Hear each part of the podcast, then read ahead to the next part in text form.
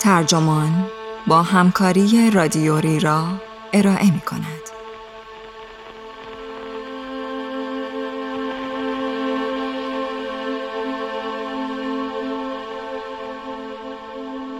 بازسازی نمی خواستم.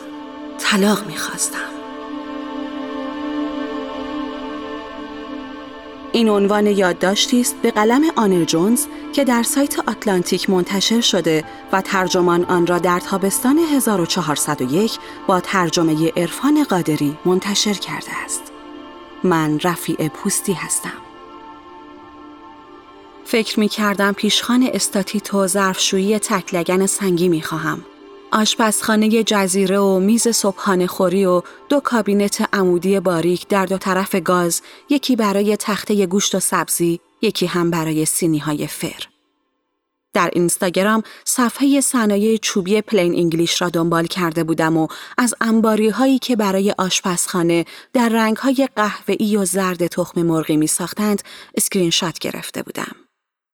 محصولات پلین انگلیش خیلی گران بودند. اما اگر در شعبه نیویورکشان چرخی می زدید، می توانستید مدل های ارزان ترشان را که به بریتیش استاندارد معروف هستند پیدا کنید. ولی اینها هم گران بودند. از خدا می خواستم مدل های ارزان تر از بریتیش استاندارد هم بود.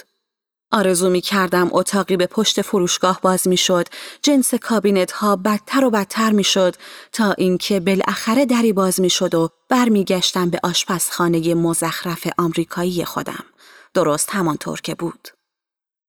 شوهرم با طراح صحبت کرد، با بنا صحبت کرد و من همچنان سر و ته طرح‌ها را می زدم و ارزان تر و ساده ترشان می کردم.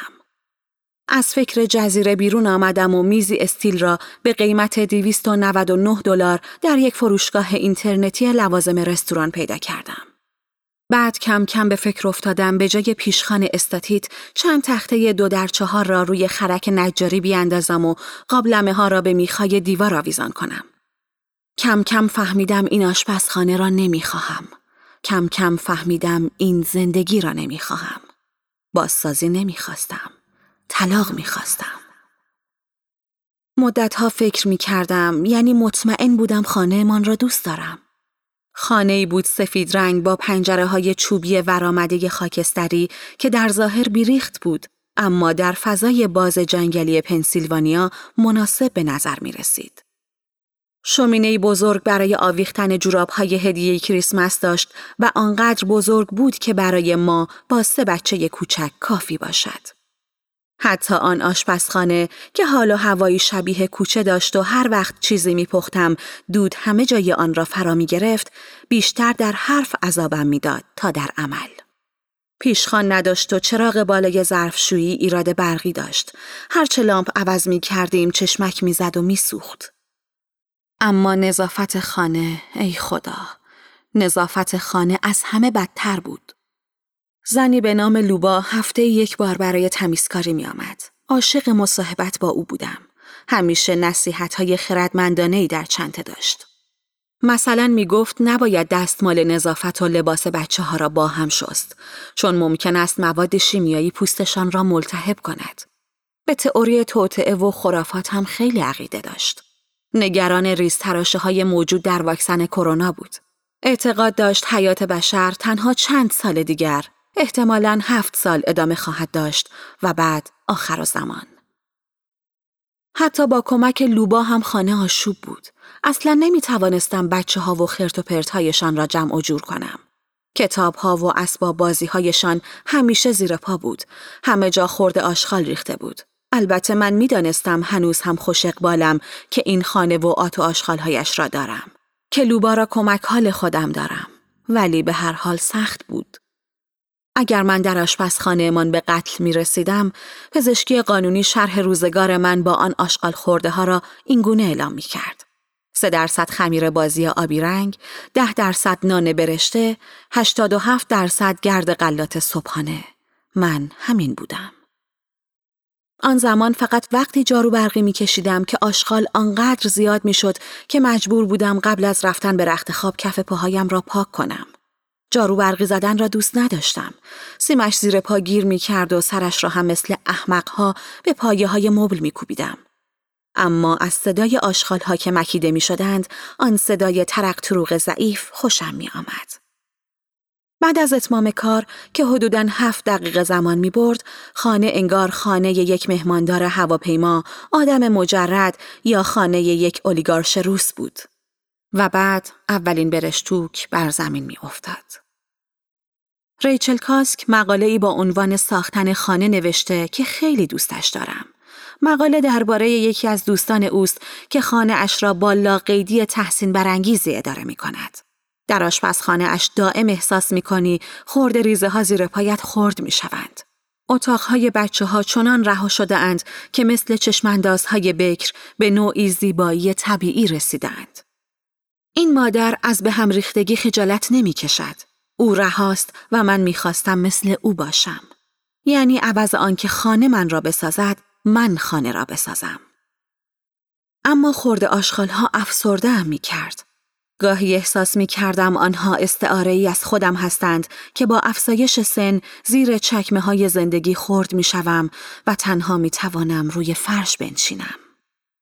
من زندگی مخفیانه نداشتم، اما زندگی دلخواه پنهانی داشتم که شاید حتی بدتر بود. همسرم را دوست داشتم.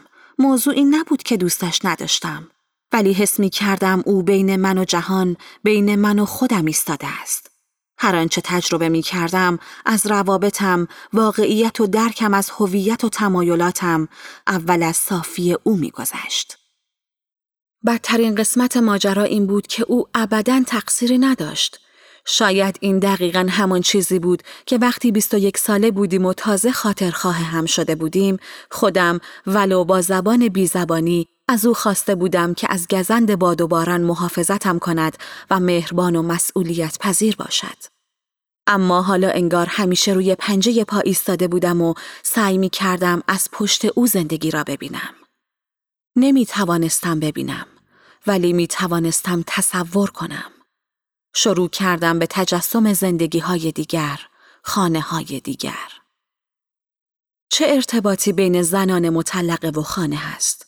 بعد از آن گفتگوی طاقت فرسا با همسرم که احساسم را به او گفتم و گفتم فکر نمی کنم بتوانم تغییرش دهم، کتاب جدید دانا اسپیوتا با عنوان انانگوسیخته را خواندم. این کتاب درباره زنی است که درست وقتی بیدلیل اقدام به خرید خانه‌ای کلنگی می کند، در میابد می خواهد متارکه کند. کتاب املاک دبورا لوی را هم خواندم، درباره تصور وجود خانه‌ای که مال خود اوست بعد از بزرگ شدن و رفتن بچه هایش. در این فاصله با بنگاهداری که خانه‌مان را به ما فروخته بود تماس گرفتم تا بگویم که احتمالاً بخواهیم خانه را مجدداً به فروش بگذاریم و او ماجرای طلاق خودش را کامل برای من تعریف کرد و گفت چقدر تحمل کرده، چقدر طلاق برایش سخت بوده و هنوز بعد از ده ها سال گاهی از خودش میپرسد آیا تصمیم درستی گرفته است یا نه. او گفت نگران خانه نباش، فروش میرود، مورد خاصی نیست. من میخواستم درباره هنر، سکس، سیاست و مردسالاری فکر کنم. چقدر از زندگیم، منظورم ساختار زندگیم است و همچنین اساس آن، یعنی روح و ذهنم را حول شوهرم بنا کرده بودم. اگر همسر او نبودم، که بودم؟ شاید کمی مواد می زدم، شاید به زنان دیگر نزدیک می شدم، شاید هم کتاب می نوشتم، اما نه درباره املاک. اما وقت فکر کردن به سوالات مهم نبود. من و شوهرم که چند وقت دیگر میشد شوهر سابقم، توافق کردیم که از پنسیلوانیا برویم. خیلی سخت بود. هیچ کدام ما نمی توانستیم در آن خانه بخوابیم. تصمیم گرفتیم برگردیم نیویورک، شهری که روزهای جوانی من را در آن گذرانده بودیم و دوستان و کاروبارمان هنوز آنجا بودند. باید آپارتمان هایی می گرفتیم و با حداقل لباس و لگو پرشان می کردیم. باید بچه ها را پیش از سپتامبر در مهد کودک و مدرسه نام نویسی می کردیم. باید خانه را می فروختیم. چاقوها و چنگالها را تقسیم کردم. دو قابلمه، دو ماهیتابه، قهوه ساز و سینی فر را که معلوم شد برای گاز کوچک آپارتمان جدید خیلی بزرگ است پیچیدم. طی هفت سال گذشته دائم یا باردار بودم یا بچه شیر می دادم. ولی بالاخره همه وزن اضافه بارداری را از دست داده بودم و به همین خاطر کمدم پر از لباسهای گل و گشادی بود که دیگر به دردم نمی خوردند. آنها را به لوبا دادم و او فرستادشان به کلیسایی در اوکراین. میز ناهارخوری را فروختم و صندلی گهواره‌ای را مادرم برداشت. یخچال را خالی کردم و سطل‌های زباله را گذاشتم دم در. آن زندگی دیگر تمام شده بود. نیازی به بازسازی آشپزخانه نداشتم. هفت سال گذشته را صرف بازسازی خودم کرده بودم. بچه هایم سه بار بارداری، یعنی کوبیدن و از نو ساختن، الحاق و بعد کسر بنا و بعد بیریختی عجیب پس از آن. سینه های بزرگ دوران شیردهی که انگار از بدن زنی دیگر غرس شده و دست آخر به مادران گیتی بازگردانده شده است. و بعد دوباره همه چیز از اول و از اول. و حالا دیگر بدن تحلیل رفته و پیرتری دارم که هنوز با آن بیگانم. من برای خانواده ام مثل خانه ای بودم که اکنون خالی شده بود. بچه ها را به آپارتمانی سه خوابه در بروکلین منتقل کردیم. من و پدرشان بین خانه بچه ها و پیلوت باغچه‌دار یک خوابه ای که دوستانمان همان حوالی داشتند رفت و آمد می کردیم. دو روز اینجا، دو روز آنجا. به این روش آشیانه پرنده می گویند. عنوانی قشنگ برای توافقی غم‌انگیز. این روش ارزانتر از اجاره دو آپارتمان بزرگ در می آمد و امیدوار بودیم مرحله گذار را برای بچه ها آسانتر کند. بعضی روزها مهابت کاری که کرده بودم به سویم هجوم می آورد. دائم فکر می کردم آیا هیچ احساس تأسف یا پشیمانی دارم یا نه؟ دشوار است که راستش را بگویم، چون باعث می شود همانطور که شوهر سابقم گاهی تصور می کرد زنی سرد و بی تفاوت به نظر برسم. اما باید بگویم که واقعاً احساس تأسف یا پشیمانی نداشتم. حس بدویت داشتم و از آن خوشم می آمد. هیچ حائلی بین من و جهان نبود. انگار پیش از این عینک آفتابی به چشم داشتم و حالا برداشته بودمش. ناگهان همه چیز طور دیگری به نظرم می آمد. بهتر یا بدتر نبود، فقط آشکارتر و تندتر بود. باد سرد به چهره‌ام می‌خورد. من مسبب کلی آشوب و رنج شده بودم، اما برای چه؟ اوایل شوهرم این سوال را بارها از من می‌پرسید، برای چه؟ با زبان بیزبانی می‌گفتم تا بتوانم صورتم را در مسیر باد قرار دهم، تا بتوانم درخشش خورشید را ببینم. اما بی خانه، بی همسر و نیمی از هفته بی فرزند در سراشیب زندگی تنهایی هرگز آنچنان احساس رهایی و بی‌حفاظی نمی کردم. سعی می کردم نشان دهم نمی ترسم، ولی می ترسیدم. دوبار که خواستم خودم در پارک مواظب بچه ها باشم، پسر بزرگم گم شد. به طرف زمین بازی می دوید و غیبش می زد. دنبالش می گشتم و می گشتم، بعد بلند صدایش می زدم و بعد بند دلم پاره می شد. یک بار بالاخره شوهر کس دیگری کمک کرد تا او را پیدا کنم. حتما زنش به او گفته بود عزیزم برو به آن زن بیچاره کمک کن. دلشان به حال من سوخته بود، ولی اهمیتی نمی دادم. از تشکر و سپاسگزاری سر از پا نمی شناختم. زانو زدم و شانه های پسرم را گرفتم و آهسته او را تکان دادم و با لحنی جدی و صدایی لرزان سعی کردم به او بفهمانم ما باید محتاط تر باشیم. در آن لحظه دلم به شدت برای حیات خانه پنسیلوانیا، آن خیابان آرام و تاب و سرسره‌ای که فقط برای خودمان بود، تنگ شد. تابستان گذشته بچه گوزنی روزها در علفهای بلند حیات پشتیمان می نشست. ماده گوزنها وقتی دنبال غذا می روند بچه هایشان را رها می کنند و آنها درست همان جایی که هستند کاملا پنهان می شوند تا بالاخره مادرشان با دهانی پر از شب در باز گردد. بچه گوزن خیلی ضعیف بود. تحمل تماشای او را نداشتم. پسرم شش سال بیشتر ندارد. نمی داند چه اتفاق بدی ممکن است بیفتد. نمی خواهم بداند. می خواهم؟ اعتماد به نفسش را تحسین می کنم. ولی گاهی با خودم میگویم آیا می شود کمی بیشتر آن شعور حیوانی را به کار بگیرد؟ تصور می کنم منظورم از شعور حیوانی ترس باشد. حوالی پاییز گذشته بود که خدا را شکر در مورد خانه وارد گفتگو شدیم. وقتی معامله انجام شد، من و همسر سابقم توافق کردیم که می توانیم هر کدام آپارتمانی جدا کرایه کنیم. اکنون از خودم اینگونه می پرسیدم. وقتی اینجا شد آپارتمان من، می خواهم با آن چه کنم؟ تا پیش از این توافق، فضای آپارتمان خالی و بی‌طرف بود. به نظرم درست نبود تا وقتی که من و پدر بچه ها با هم آنجا زندگی می کردیم، چیزی به در و دیوار خانه آویزان کنم. به اندازه کافی خواسته هایم را به او تحمیل کرده بودم. به علاوه نمی خواستم معرف من خانه ای باشد که می سازم و با خانه‌داری هویت واقعی پیدا کنم. اما به هر حالی مسائل وجود داشت. بخش اعظم خانه‌داری آشکارا با امور روزمره ارتباط پیدا می کند. قرص ماشین ظرفشویی، پرده ضخیم کتانی و کنترل خرد آشغال‌ها. اما قسمت عمده‌ای از آن هم داستان پردازی است. شاید آنچه حقیقتاً می‌خواستم چیزهای جدید بود، چیزهایی که تنها خودم انتخاب کرده بودم، چیزهایی که خود پنهانم را آشکار می‌کرد. از این موضوع که به نظر مزورانه می‌رسید، احساس شرمندگی می‌کردم. با این حال برای آینده چند اثر هنری چاپی خریدم. یکی از آنها تصویر مردی بود که به قفسه‌های چهارگوش روی دیواری بزرگ نگاه می‌کرد. جایی شبیه دیوار فروشگاه‌های موزه‌ها یا مهد کودک‌ها. این قفسه‌ها پر از اشیای جور و جور بود. یک ملوانک، یک کلاه و یک آتشفشان کوچک. عنوان این اثر هر چیز در جای خود بود. آن را زیر تخت نوزاد گذاشته بودم.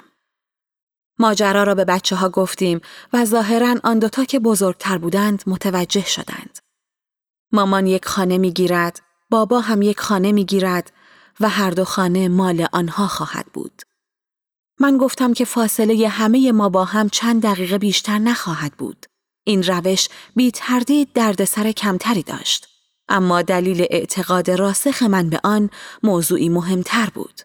می‌خواستم آنها نه تنها آپارتمان‌های ما، بلکه حتی ساختمان‌های میان آنها را نیز خانه خود بدانند. احساس کنند جزئی از محله، مدرسه، پارک، پیاده‌رو و شهر آن سوی آنها هستند. من با تکه تکه کردن خانواده، بچه‌ها را از چیزی محروم کرده بودم که دیگر ممکن نبود به دست بیاورند. طبعاً درباره این مسئله زیاد فکر می‌کردم. به هیچ طریقی نمی توانستم این کمبود را جبران کنم. فقط می توانستم سعی کنم راه و رسم زندگی در این جهان را به آنها بیاموزم. پذیرای آن باشند و با صداقت زندگی کنند. برای بچه ها پیشخوان استاتیت یا جنس لولای کابینت اهمیتی نداشت. هر روز بیشتر می فهمیدم که می خواهم آنها فضاهای عمومی داشته باشند، نه خصوصی. شاید آنها برخلاف من از اول می دانستند که حتما نباید مالک زمین بازی باشند تا آن را با دیگران قسمت کنند. میله های بارفیکسی که هزاران دست آنها را برق انداخته، فضاهای پنهان و سایه زیر سرسره ها، پدر و مادرهایی که برای همه بچه ها بادکنک ها را پر از آب می کنند. پاییز آن سال کمتر در خانه بند می شدیم. از این پارک به آن پارک می رفتیم و خوراکمان ساندویچ کره بادام زمینی و بستنی قیفی بود. شب‌هایی که تنها بودم با دوستان قدیمی قرار می گذاشتم، دیوانه وار دوست جدید پیدا می کردم و پای بساط میگساری با همکاران تا می توانستم از زندگی خصوصیم حرف می زدم. بیرون خانه احساس می کردم خیلی قابل اتکا شدم. زنی توانا که از خانواده اش مراقبت می کند.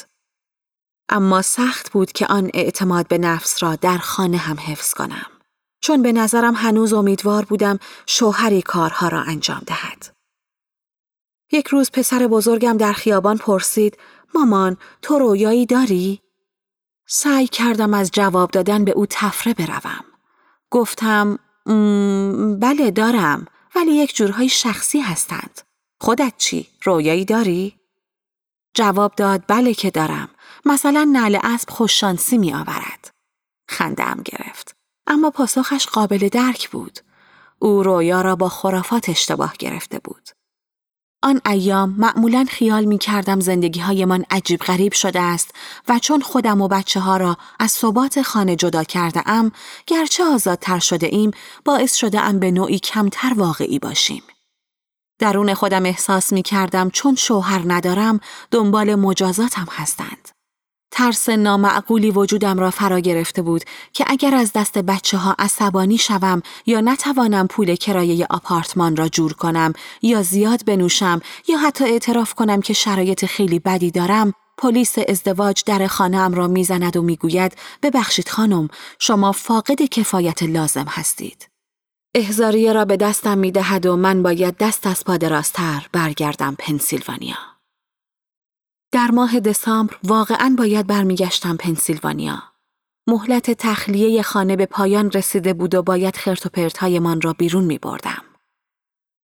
من اواخر تابستان از آنجا رفته بودم و حالا برگ درخت‌ها ریخته بود، اما خانه من زیبایی همیشگیش را داشت. مردم خیلی به خوشیمنی خانه اعتقاد دارند. بالای در ورودی نعل اسب و کنار آن مزوزا می کوبند. نمونه دیگرش این است که هیچ کس نمی خواهد خانه ای را بخرد که اتفاق ناراحت کننده ای در آن افتاده است. یکی از اولین توصیه های مشاور املاک این بود که کسی نباید بداند می خواهید طلاق بگیرید. او گفت که می گوییم به خاطر کار می خواهید بروید، که البته درست هم بود. نیویورک برای کاروبارمان بهتر بود. همچنین گفت که حواست باشد شوهرت تعدادی لباس در کمد جا بگذارد. متوجه ترس مردم هستم، اما شبح ازدواج من در آن خانه زندگی نمی کند. آن بنا حدوداً دویست ساله است، طوفان‌های شدیدتر از این را تاب آورده است. شبح ازدواج من اگر اصلاً زنده باشد، با من زندگی می کند، به طرز ملال‌آوری همه جا دنبال من است و نگاه‌های غم‌انگیزی به من می اندازد. مثل مادرم به اطراف آپارتمان کوچک، به دیوارهای خالی نگاه سردی می کند و می پرسد واقعاً؟ داخل خانه اول رفتم سر وقت کمد لباسها و کتها، پیراهنها و کراواتهایی را که کاملاً نمادین آنجا آویزان شده بودند بیرون آوردم. از فکرم گذشت شاید آخرین باری باشد که لباسهایش را تا می زنم.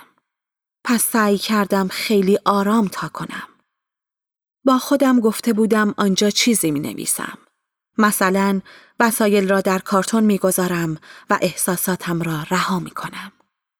اما بسته‌بندی خیلی طول کشید و حدود ساعت نه شب کمردرد امانم را برید. قرار بود باربری صبح خیلی زود آنجا باشد.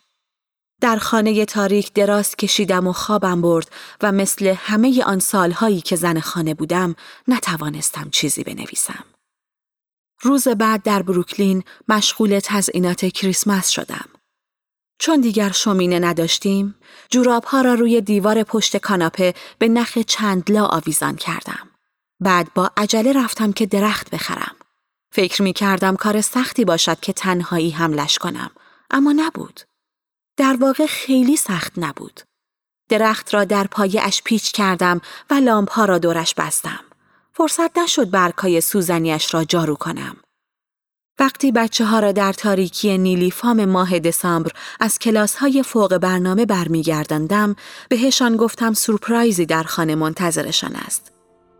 جلو جلو دویدند و نزدیک ساختمانمان ایستادند. آنها به درختی که آن سوی پنجره می درخشید نگاه می کردند و من به آنها. شاید من خودم را گول می زنم. شاید از هیچ چیز رها نباشم و تنها لوازمی دیگر، خانه‌ای دیگر و چه بسا روزی اعتراف می کنم مردی دیگر بخواهم. شاید دارم همان داستان را از اول آغاز می کنم. حتما از من می پرسید برای چه و حق هم دارید بپرسید. ولی من اینطور فکر نمی کنم. فکر می کنم که دارم چیز تازه‌ای می سازم.